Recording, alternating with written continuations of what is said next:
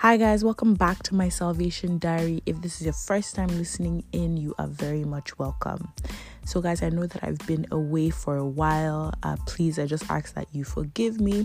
But I really just wanted to jump on here quickly and share a quick revelation that I've gotten or that I got. And I believe that it will be very, very helpful to a lot of people. So, guys, one thing that the Lord has brought to my attention, I feel like He has brought to my attention you know fairly in in in, a, in the couple weeks that I've passed.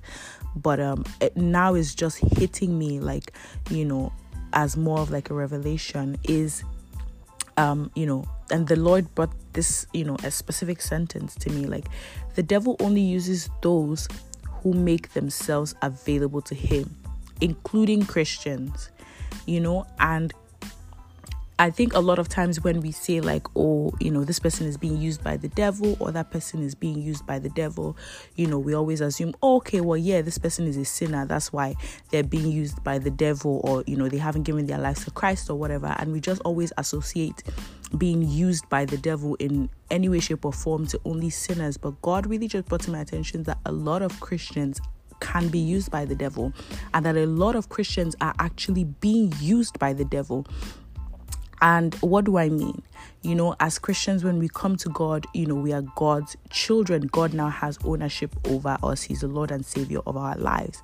However, if you've been a Christian long enough, you understand that the sanctification process is not like a one day thing. God is constantly working in us and through us every single day, making us, you know, more Christ like and making us more like Him, you know, and even though the sanctification process is long, it, it differs for different people because some people are more yielding to the Spirit of God. You know, some people yield easier or faster to the Holy Spirit, or people, some people are just more obedient, and some people are, you know, it, they're a lot more stubborn, and it's it's um you know a lot harder for them to understand things, and everybody's process is different, basically, right? But one thing I've realized is that when even though we're saved, you know, there and there are certain areas of our lives that are not in obedience to God, certain areas of our life that we may not have brought under God's authority. Maybe God is working on that area with us, and you know, we have still not yet yielded. If we haven't brought it under the um, the obedience under God's um, authority or into um, obedience with God, then it is in obedience with the devil. Do you understand? Like there's no middle ground even though you're God's child and you know you've given God every area or access of your life, you know that particular part of your life that you haven't given God access to, you automatically give the devil access to, whether or not you are a child of God. And I'm going to explain this using an example. Let's say, you know, you're a Christian and, you know, you're saved and God is doing such an amazing work in your life, but, you know, you have an issue with gossiping right? And you know, God has been dealing you, with you, um, you know, on how you speak about people, on you know, talking, um, you know, talking behind people's backs and stuff like that. But you know, you're dealing with it. Maybe sometimes you stop and then you go back, and sometimes you stop and then you go back, but you haven't really brought it under the authority of Christ. You haven't really brought that area of your life into obedience and in accordance with God's will. You haven't stopped gossiping. The devil has ownership of your mouth. Literally, the devil has ownership of your mouth and of your words.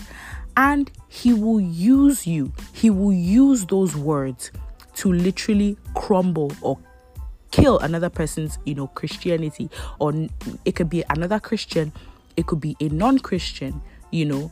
And that's why sometimes you find non Christians saying things like, oh, Christians are hypocritical, you know, Christians are this, Christians are that, is because unfortunately, they have encountered Christians, you know, in certain aspects and certain areas that those Christians have not brought into obedience and under authority of God's will. Right? So the devil has access of that area of your life. So you you may be every other thing may be going well in your life, but if you're gossiping about people, the devil is using your words to tear people down, to bring um division. And you know, if it's about you know someone who is a Christian, you know, those words can unfortunately cause them to you know, to to to have start having issues in their own salvation.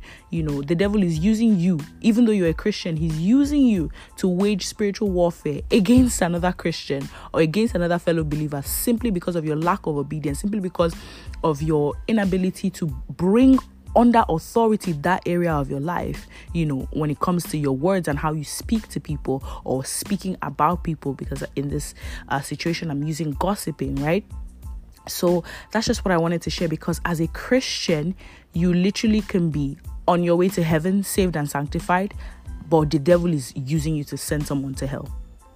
Literally, like the devil could be using you who is going to heaven to send someone else to hell. Because the truth is, you know, we are saved and there are certain things, you know, that we may do that gossiping obviously is a lot more like it is a bigger sin and obviously i do believe that gossip will send you to hell. But there might be a lot more um, other things that we do as christians that might be minute. You know they may not necessarily be considered sin or they may not necessarily be things that will send us to hell but attitude you know that we you know um that we basically just put on other people things that we do to other people that they might not necessarily be considered as sin but we do these things to other people, and it might be affecting their own Christianity, their own growth, their own walk with God.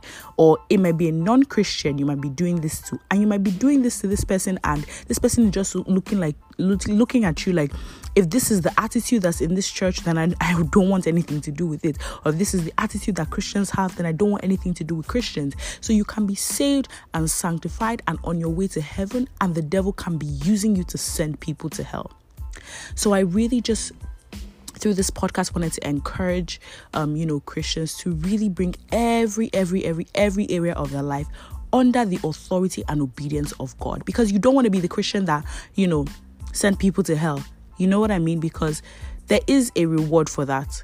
You know God is not God is not pleased, regardless of how much He may be pleased with the way you're serving Him. He's not pleased with the fact that you and your attitude may be sending other people to hell. It's not God's will that anybody should perish, but that all, you know, should come to come to um, salvation.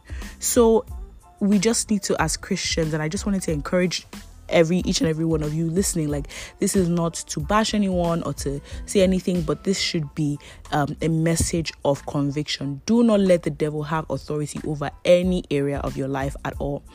You know though unfortunately people in the world are sinners um, you know and sinners are going to sin. That's what they're going to do um, unfortunately, they have not brought their life under the authority of God, and the devil can do whatever he wants with them and through them. So we cannot go out to sinners and be pointing fingers. But as Christians, if we call ourselves Christians and we really say that God is the Lord of our lives and our lives are under authority and obedience to Him, then we must, we must, we absolutely must bring every area of our lives, every single area of our lives, under his complete authority and obedience. You know, we do not want the devil having any area of our life uh, or using any area of our lives to bring other people down, you know, or even eventually to even bring us down.